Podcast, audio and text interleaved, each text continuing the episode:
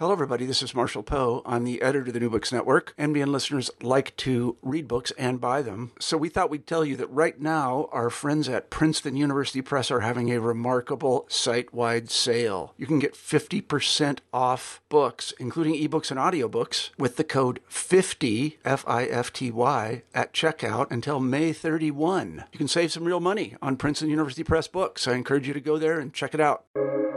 Welcome to the New Books Network. Hello, and welcome back to New Books in Latino Studies, a podcast channel on the New Books Network. I'm your host, David James Gonzalez, and I'm pleased to be speaking with Yu Tokunaga, author of Transborder Los Angeles An Unknown Trans-Pacific History of Japanese Mexican Relations, published by the University of California Press in 2022. Uh, Yu Tokunaga received his PhD in history from the University of Southern California in 2018. Currently, he is Associate Professor of History at the Graduate School of Global Environmental Studies with a joint appointment at the Graduate School of Human and Environmental Studies uh, at Kyoto University in Japan. Hello, Yu, and welcome to New Books in Latino Studies. Thank you for having me, and it's a pleasure to talk with you. Definitely. Um, and it's okay if I call you Toku.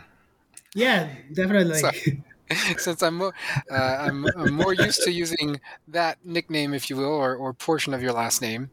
Yeah. um, so for the audience, uh, Toku and I went to we're at graduate school together. We overlapped uh, during our time at the University of Southern California.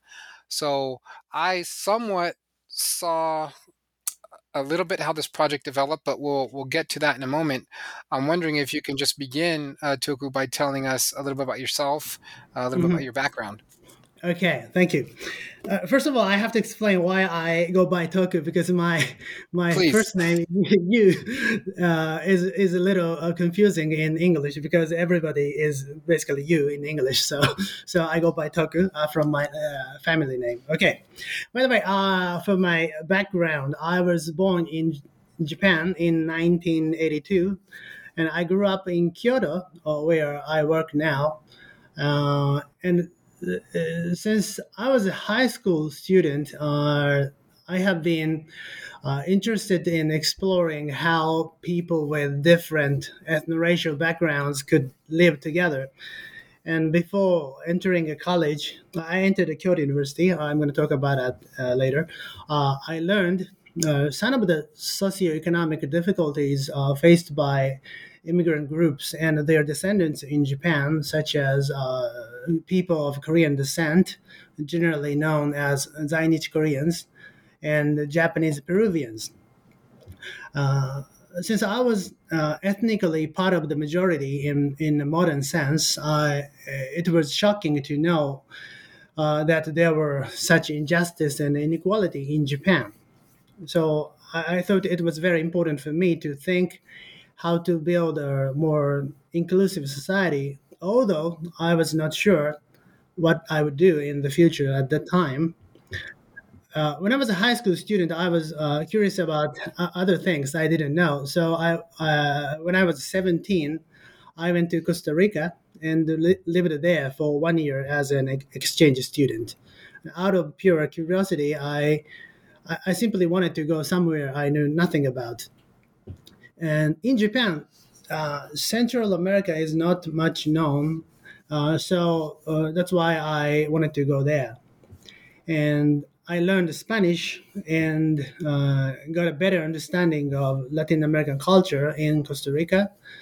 Uh, certainly, I enjoyed living with my host family and friends and drinking flavorful Costa Rican coffee uh, and I, it's actually Costa Rican coffee is really good. I recommend uh, that everyone should uh, try. And I, I know uh, in America people drink a lot of coffee, and you know you have uh, tasted it. But anyway, I, I, love Costa Rican coffee. Anyway, I exper- and also uh, when it comes to immigration history, I I experienced uh, what it was like to be a minority person uh, from Asia as well in, in Costa Rica.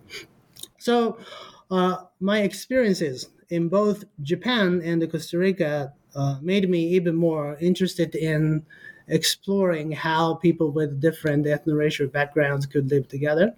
So this curiosity uh, led me to uh, led me to study U.S. history in my undergraduate and graduate programs.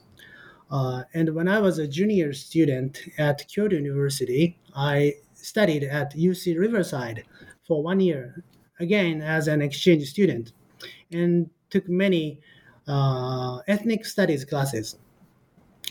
And after uh, graduating from Kyoto University, uh, I was not sure if I uh, what I would do in my future yet. So, uh, uh, academia was one of my options, but I, I, was not sure totally. So I got a, a job as a newspaper reporter because I wanted to do that job too.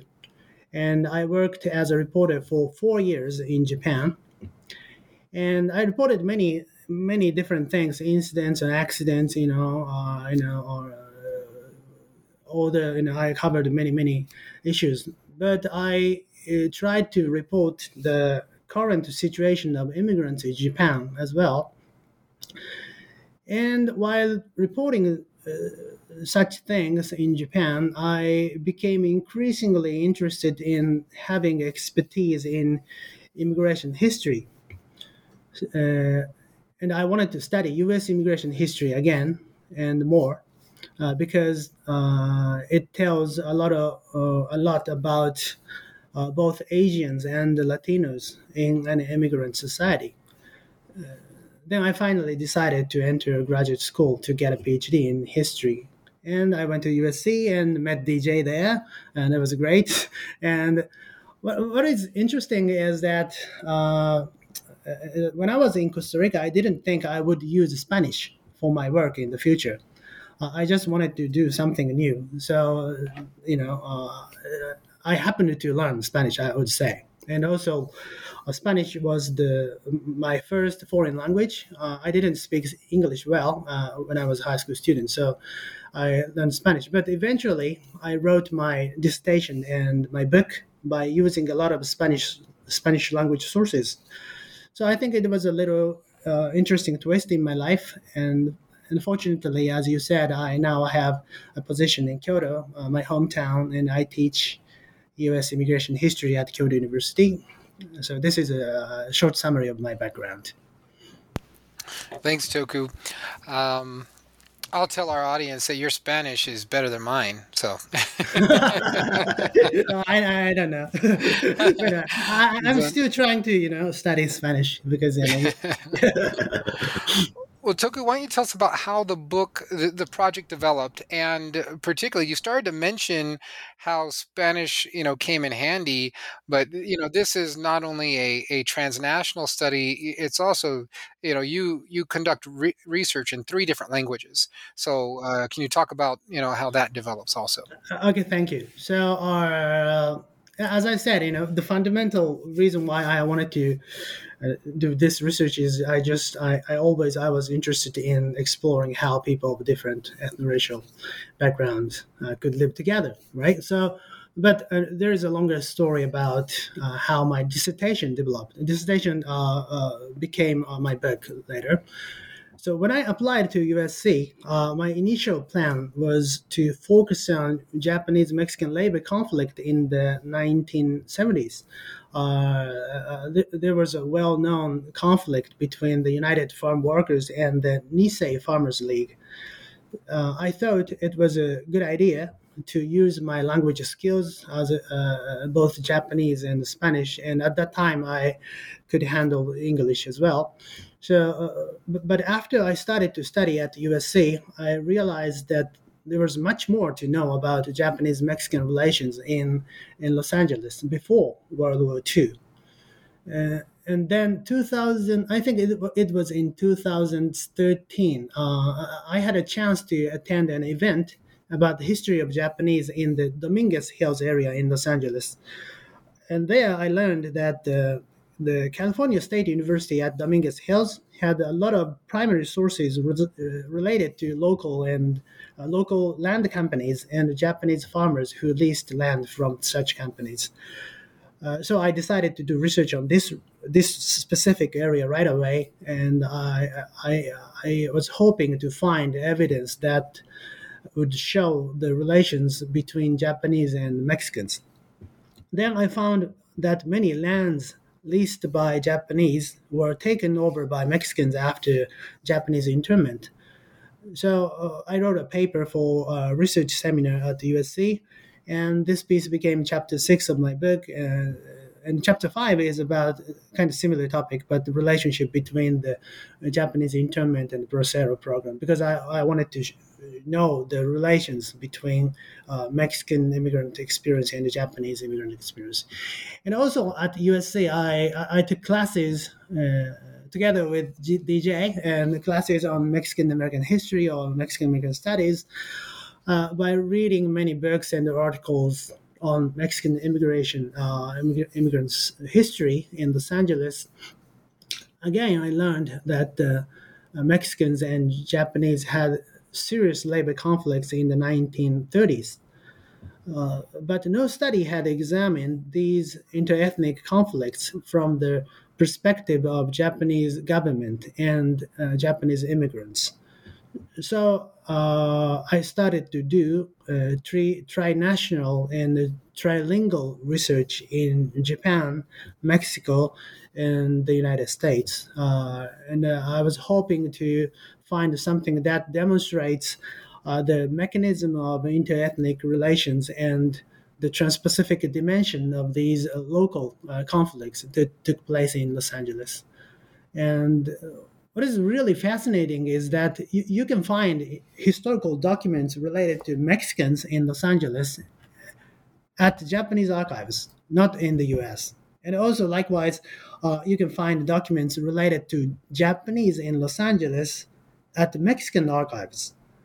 So, or I guess many listeners of this podcast conversation are interested in Latino studies, but I would say you can find uh, documents for your research on the Latino studies topic, not only in the United States, but also in some other countries like Japan.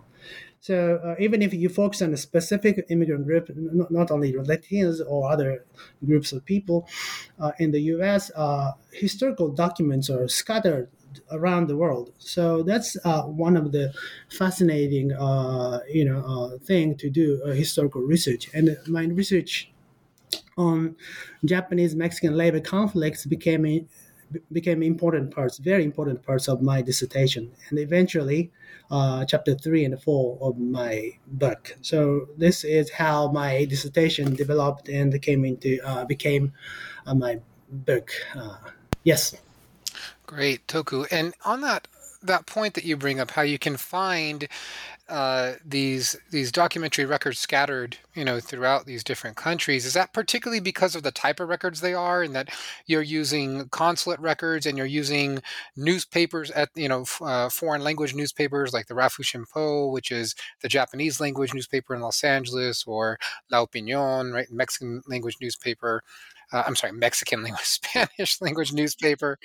Uh, and sorry, it's it's uh, coming towards the end of the day here. So your day's just starting, mine's just ending, so my brain's starting to shut down. But um, but is is that kind of because of that nature of of those records?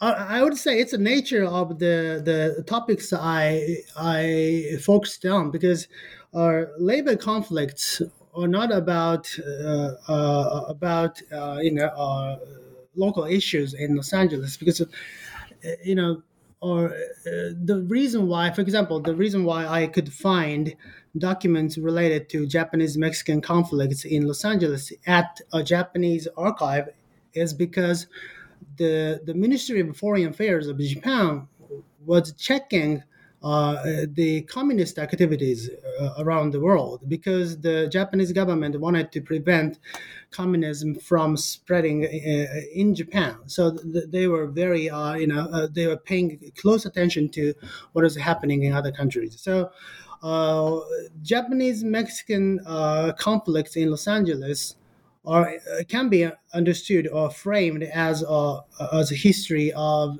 interethnic uh, relations in Los Angeles. But uh, if you take a transnational perspective or, or international perspective, uh, that that is much beyond that. So, or the Japanese government recorded uh, meticulously about uh, how uh, you know Mexican labor movements uh, affected Japanese population in in the Los Angeles. So that's why I could find those documents. And at the same time, uh, when I was looking at uh, documents in Japan. Uh, the Japanese government uh, uh was aware aware of how uh, the, uh, the Japanese Mexican conflict affected Japanese in Mexico.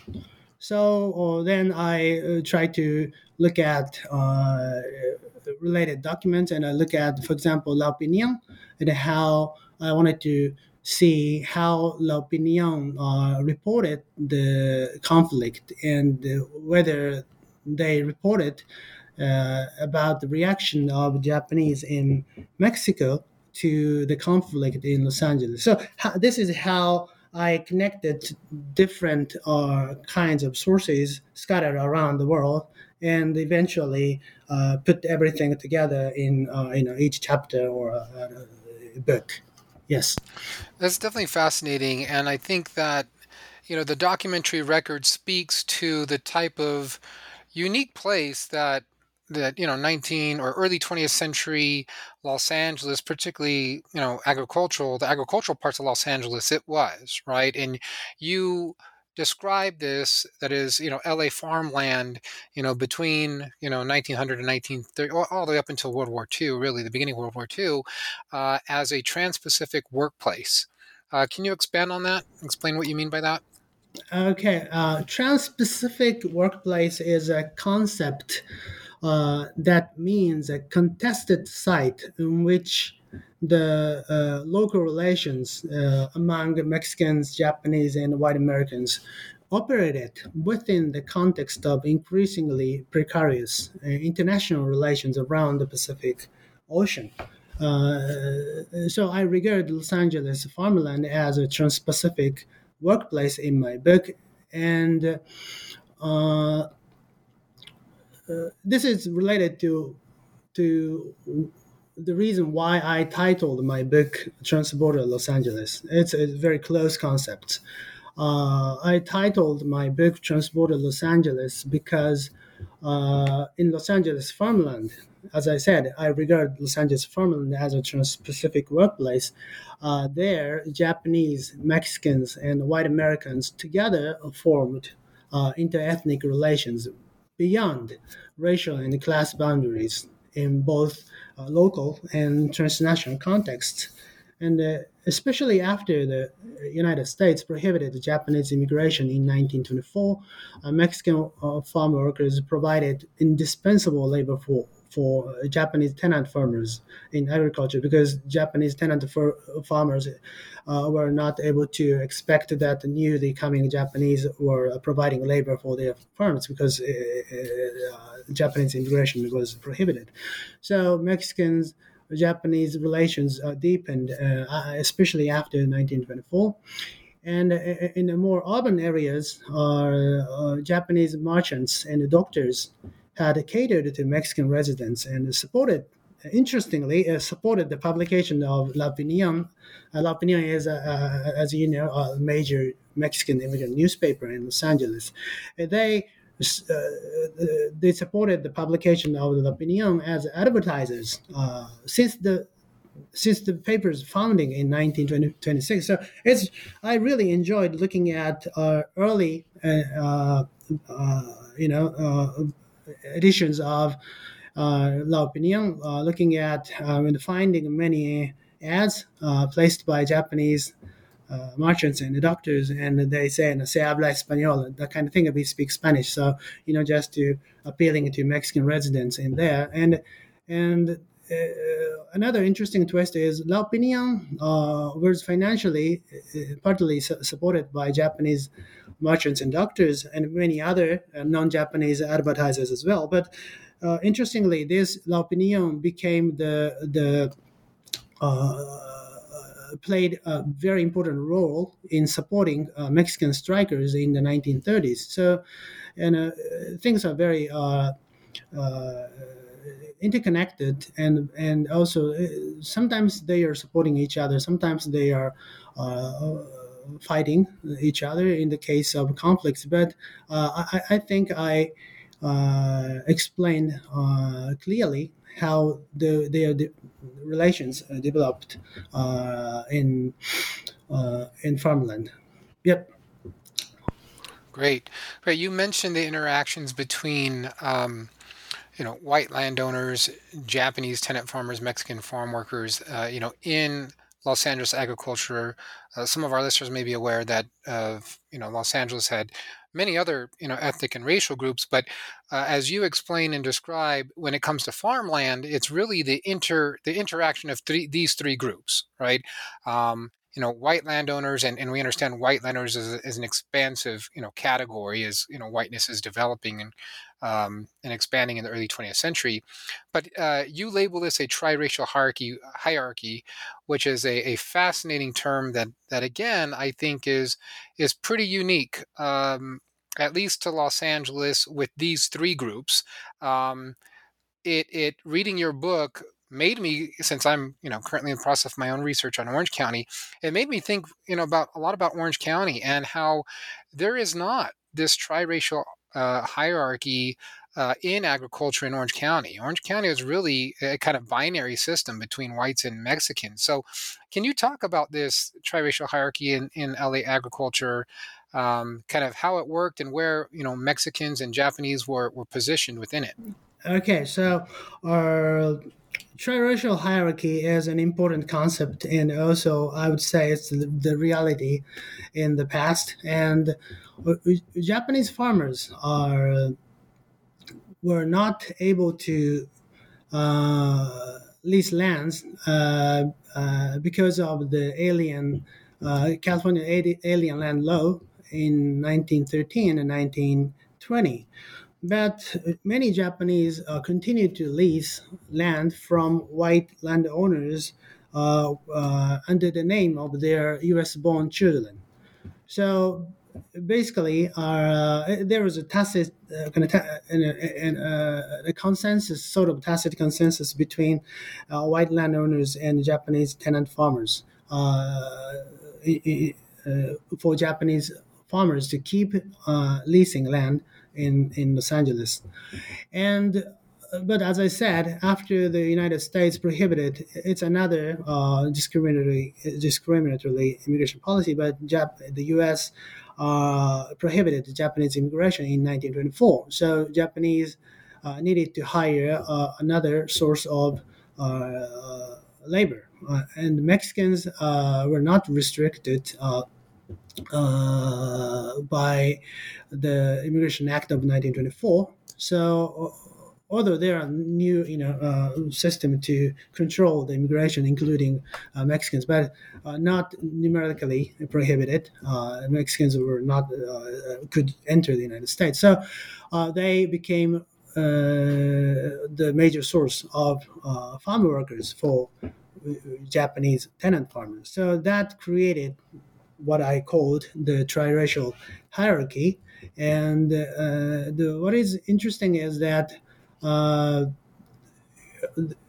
you know, uh, when Mexicans are suffered uh, or, or, faced uh, real uh, economic difficulty because their wage was low, they went on strike against farmers but uh, farmers were leasing land from white landowners. So they Japanese farmers uh, themselves are in the in the in a difficult situation uh, as well. But the the entire system is uh, basically owned by uh, white agribusiness. But when it comes to strikes, uh, those immigrant groups fought each other, and white agribusiness could uh, could stay a little bit away from the conflict, but hoping uh, that Japanese farmers uh, would win in the conflict. Uh, you know. So that is system is interesting. Uh, everyone in that system was trying to uh, work hard to get a better life and the Japanese tenant farmers, Mexican workers, and and you know maybe white landowners in their own sense. But uh, it shows the the entire system of, of white uh, agribusiness, and you could say it's a racial cap, it's part of racial capitalism. But uh, uh, at the same time, I wanted to look at the agency of those immigrants, even though they were under the influence of this big uh, dominant uh, in uh, capitalist and racial racist in structure, but still those immigrants were trying to do their best, and sometimes they try to uh, try to nurture mutual understanding uh, each other and uh, try to understand what, for example, Japanese farmers try to understand what the situation the Mexicans and also Mexicans also try to talk with somebody who uh, who they knew uh, better uh, and to negotiate together. For example, Mexican consul or immigrant labor union leader or had some fami- uh, some close relationship with certain parts of um, Japanese farmers and Japanese leaders. So I wanted to show those details, uh, the agency of immigrants, at the same time the dominant structure of, of uh, capitalist agriculture in Los Angeles. Yeah. Certainly. I think one of the um, the fascinating things for me to learn uh, was uh, that's as part of this triracial hierarchy uh, you know that it it actually expands across borders, right? You describe the formation of the transborder ethnic uh, an ethnic Japanese community in in Mexicali, um, Baja California, Mexico, right? Um, as a result of the racist and exclusionary um, 1924 Immigration Act. Can you talk more about that tie that let's bring that into the system because that is just a fascinating story. I mean i was very much aware of the the history of the ethnic uh, of chinese right? And particularly in that in that region in mexicali i have family there on both sides of our family. And but but this story uh, actually was a little uh, new and you provide a lot more detail. So tell us how is it you know and why is it that there's a, a, a the formation of a japanese community in, uh, in mexicali Okay, so my book uh, uh, looks at the uh, Immigration Act of 1924 uh, that prohibited uh, Japanese immigration altogether uh, from a transnational perspective. the Immigration Act of 1924 is Japanese exclusion, but that was that kind of resulted in Japanese inclusion in Baja California. Because uh, before the Immigration Act of 1924, Japanese the Japanese government uh, uh, refrained from sending Japanese immigrants to to Mexico uh, based on the gentleman gentleman's agreement between signed between Japan and the United States because uh, many immigrant, Japanese immigrants in Mexico became undocumented immigrants into the United States. So the U.S. Uh, wanted the Japanese government uh, to stop sending immigrants to Mexico, and the Japanese government uh, agreed with that uh, policy. So uh, th- there were not many Japanese newly coming immigrants in Mexico until 1924. But the 1924 Immigration Act uh, unilaterally nullified the gentleman's agreement uh, that prevented the Japanese government from sending immigrants to Mexico. So now the Japanese government became free to send immigrants to uh, Mexico. So, uh, as a result, many Japanese uh, migrated to Mexico after 1924. And many of them settled in Mexicali, uh, Mexicali, Baja California, and the, the Japanese ethnic Japanese community uh, developed in Mexicali. And uh, another important thing is that the, the Japanese community in Mexicali in Baja California uh, became a southern part of the larger Japanese ethnic Japanese uh, transborder ethnic Japanese community uh, with Los Angeles as uh, as its nucleus and center. So eventually, because of the 1924 Immigration Act, which was Japanese exclusion, uh, it had an unintended consequence of creating a larger transborder ethnic community uh, because of the newly, newly coming immigrants to Mexico. And those uh, Japanese immigrants in Mexicali are, uh, you know, had cultural, political, and social relations, economic relations with, with Los Angeles Japanese. So when uh, so it, it's the creation of what I said, uh, a transborder ethnic Japanese community. And uh, what is interesting is that when uh, Mexicans went on strike against Japanese farmers in in Los Angeles, uh, anti-Mexican, uh, sorry, anti-Japanese sentiment developed and emerged with Mexican nationalism and eventually affected the the Japanese population in Mexicali and putting pressure on Japanese uh, in Mexicali to support Mexicans in Los Angeles. So because of that pressure, uh, Japanese in Mexicali decided to issue a pro-labor, pro-Mexican statement uh, and even donated uh, $500 it's a big sum of money in that time uh, to strikers in los, in los angeles. Even though they had been supported by uh, japanese in los angeles but they needed to show their support to uh, mexicans in los angeles. So uh, that uh, you know strike in los angeles in 1920 1930s uh, cannot really understood uh, within the framework of national history, U.S. national history, because it had uh, impact in Mexico. And, and, what is more fascinating is that that impact affected the Japanese government in Tokyo as well. So uh, people, and the, the government officials in Tokyo uh, was aware, were aware of the transborder development of the strike. So they uh, try to explain, try to persuade the Japanese in Los Angeles that there was a growing problem in Mexico. So if if Japanese in Los Angeles uh, didn't make a compromise and agreed uh, sign uh, to sign some contract with Mexican strikers in Los Angeles, that would affect really problematic in Mexico. So finally, because of that transborder uh, factor, uh, Japanese in Los Angeles finally decided to make con- compromise and sign a contract with uh, Mexican strikers in Los Angeles. So, transborder, uh, it's uh, I'm talking about uh, transborder ethnic Japanese community uh, in chapter chapter one, I guess. But that is a very important background to understand Los Angeles from a trans-Pacific and a, trans, a transnational perspective. Thank you. Yeah.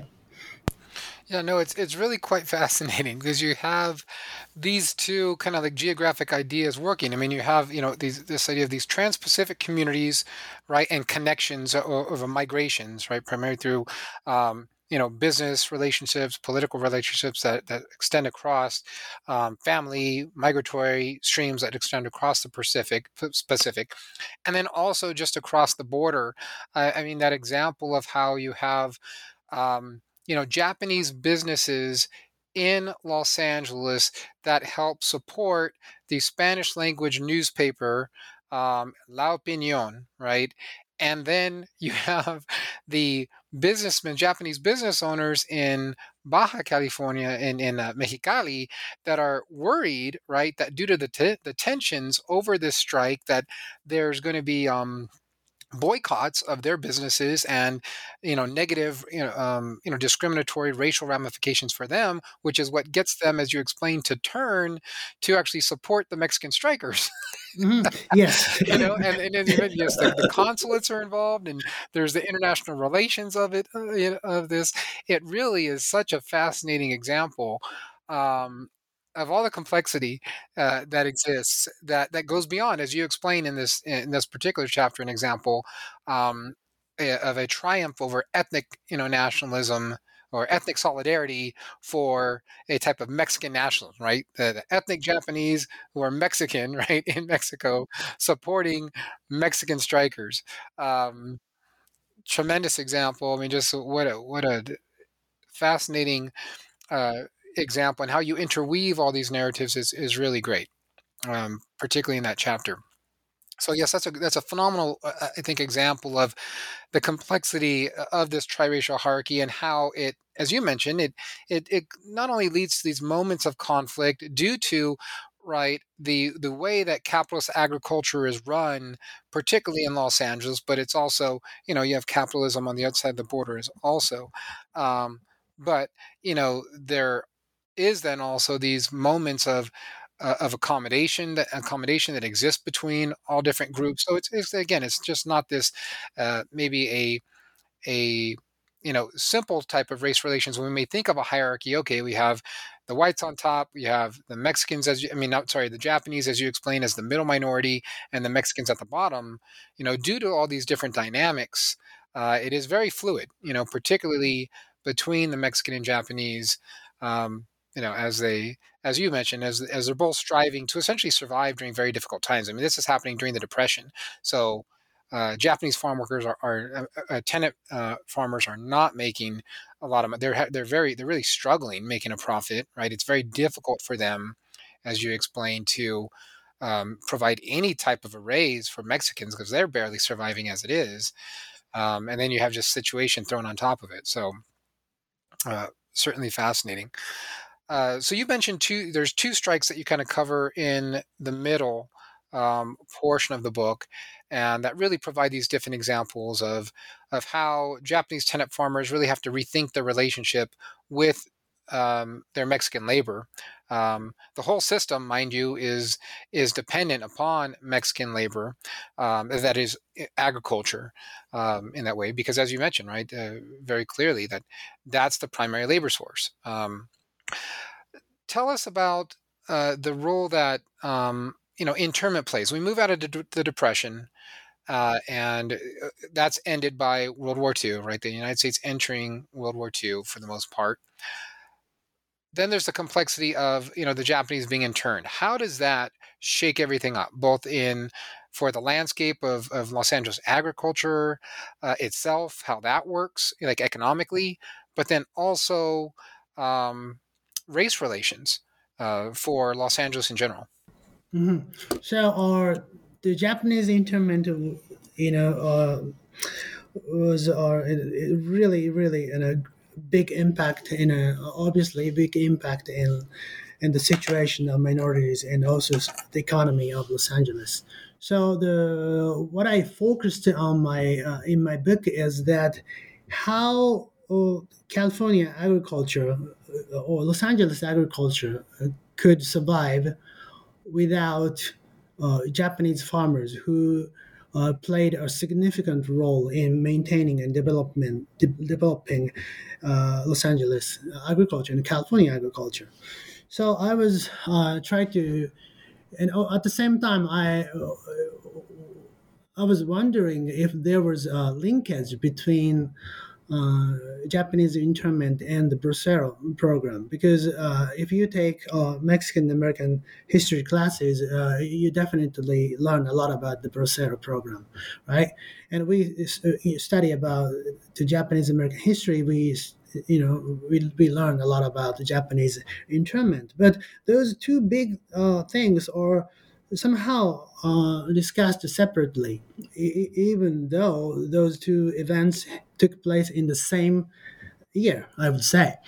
So I was wondering uh, how California agriculture could survive without Japanese, how Japanese internment was connected to Bracero program. So that's the starting point of my research. So uh, when Japanese uh, when uh, the uh, Japanese uh, uh, was removed and interned, uh, there was a serious concern among agricultural officers, officials of the agriculture department. At the same time, the California state government, and especially California governor Culbert Olson was uh, very worried about the situation of uh, agriculture in California because he knew that Japanese uh, were very important in uh, agriculture.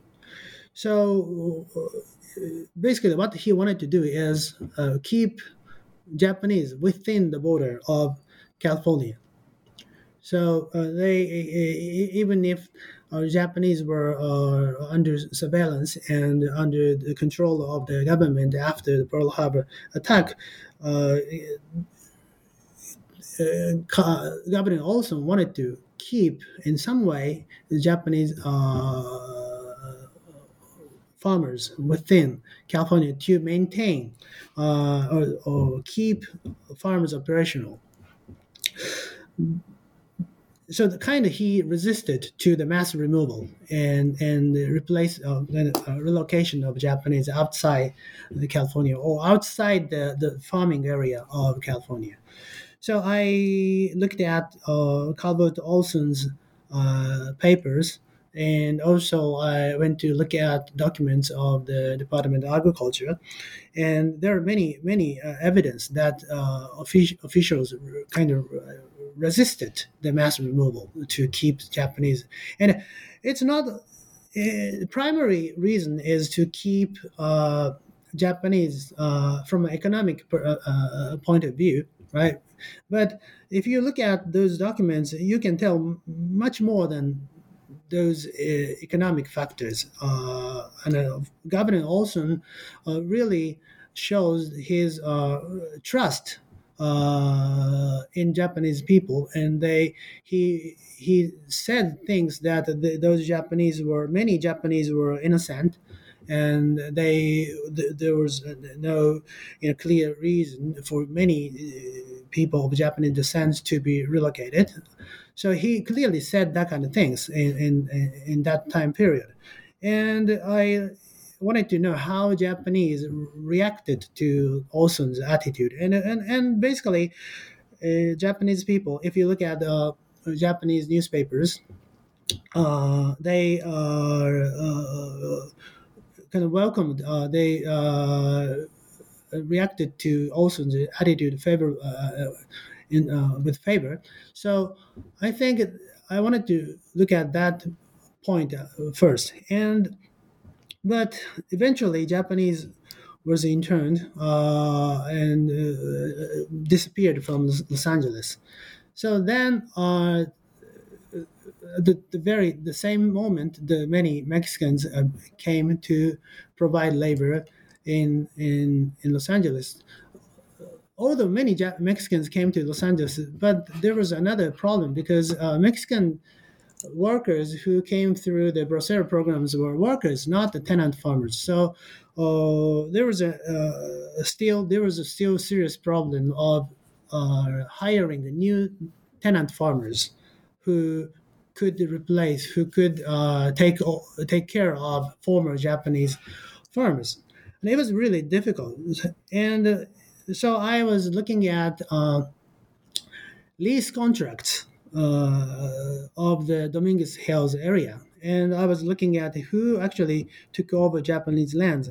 And I eventually found uh, many Japanese farms were first uh, taken uh, were taken over by some non-Mexican uh, people, but eventually they were taken over by Mexicans. And the the president, uh, one of the president of the land companies in Dominguez Hills, said uh, actually Mexicans uh, replaced Japanese in in in his uh, land. So or the uh, demographic changed dramatically, and the question is that when Japanese internment ended and many Japanese uh, returned to Los Angeles.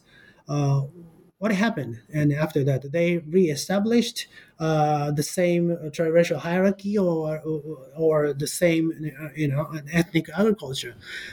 But it was not the case because the World War II dramatically changed the industries in Los Angeles. So war industries and other uh, and non-agricultural industry developed uh, rapidly, and at the same time, so many immigrants or it's it's domestic migrants came into the United States during the war and after the war. So that resulted in the rapid urbanization uh, in Los Angeles, and many farmland became residential or other uh, lands. So, or uh, there was no room for uh, Japanese returnees to reestablish the same, uh, you know, uh, economic activities.